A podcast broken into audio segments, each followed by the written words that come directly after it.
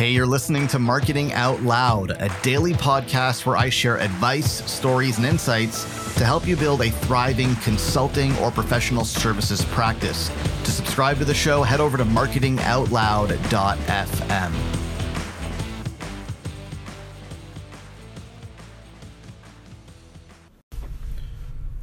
So, I've had an interesting problem this month.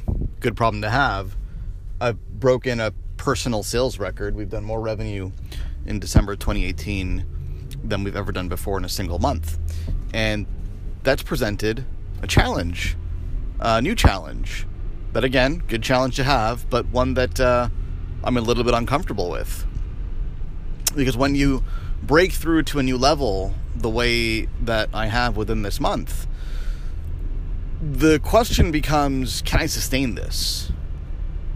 That becomes the fear. That when when you reach your goal and you attain a level of success that you previously couldn't attain, then the worry becomes, well, what if what if it goes away? what if I can't do this again? What if it's just a one-time thing and the next month I'm back to my old numbers? And so I was wrestling with this and I reached out to some of my peers in a mastermind group and I said, "Hey, look, record sales numbers this month, but now I've got this fear.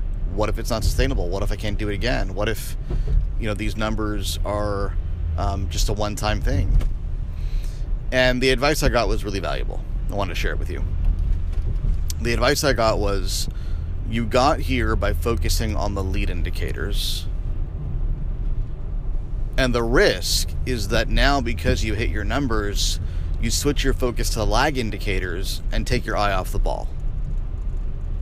In other words, uh, you got here because you did the right things and you did them consistently, and that got you results.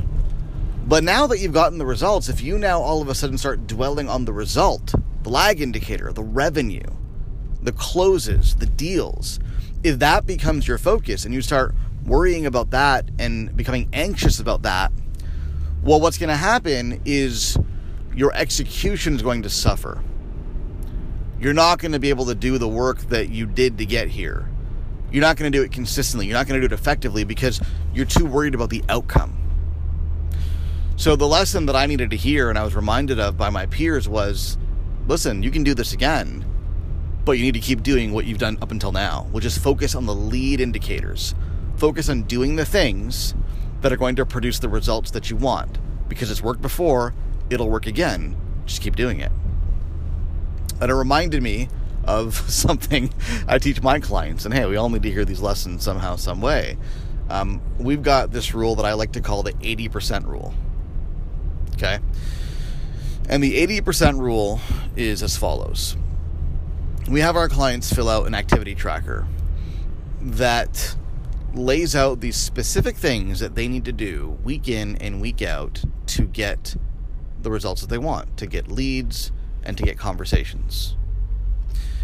And so these are things like, you know, LinkedIn videos and connection requests and messages and emails and, you know, activity, marketing and sales activity, the things you do to drive conversations, which then drive revenue.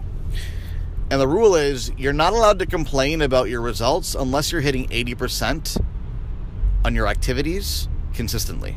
And we score people on their activities. So the, the tracker that we have gives you a score at the end of the week. This week you did 80% or 70% or 50%. So if you're not doing 80% consistently, and by consistently I mean like for four weeks, six weeks at least, then you're not allowed to complain about results. And you're not allowed to complain about revenue. You're not allowed to complain about anything, really. Because you haven't earned the right to complain. You haven't earned the right to have any grievances whatsoever because you haven't done the work. So that's the 80% rule. And, you know, the, the, the, the, success I've had in the past month is reminding me that the worst thing that I could do now is take my eye off the ball, off those lead indicators, and then drop down to 50% or 60% execution. Because the next month's not going to be pretty. And the month after that won't be pretty either. So, hope that helps.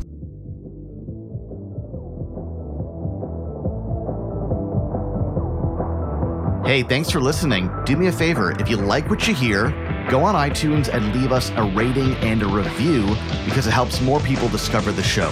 Thanks so much.